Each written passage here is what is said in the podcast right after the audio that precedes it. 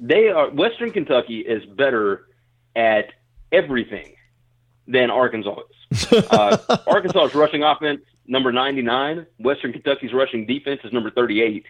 So Arkansas probably not going to be able to run the ball.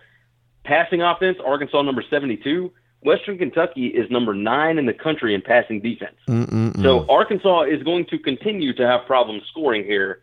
Uh, as far as defense, Arkansas is terrible, and Western Kentucky, number 45 passing offense in the country. I think they make enough plays, and this is a big enough game. Western Kentucky understands. Uh, Tyson Helton understands.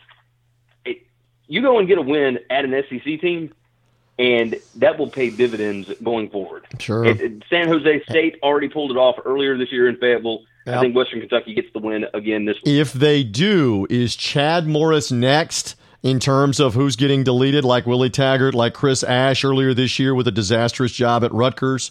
Uh, because the the Chad Morris thing uh, came in heavily touted with him coming from SMU, and it's been a disaster. And this would be another disastrous loss that you're laying out for me. Would that pretty much spell the end of Chad Morris in two seasons or less?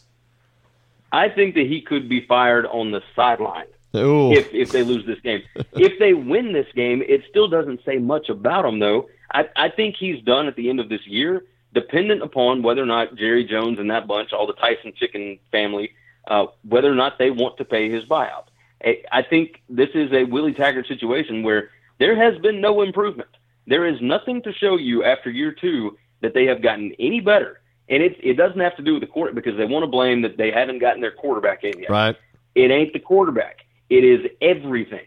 It, it, you you can't tell me that Arkansas can't be a better football team than this. Even under Bret Bielema, when when they lost uh, all eight of their SEC games, what was that? Three years ago. Yes. they were still at least competitive.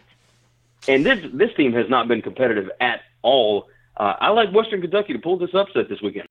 Thanks for listening to this segment of the Three Dog Thursday podcast. Reminder hear the full show through Red Circle Podcasting. Also, subscribe to the show on iTunes, Spotify, Google Podcast, and Stitcher. And thank you for finding us for Three Dog Thursday.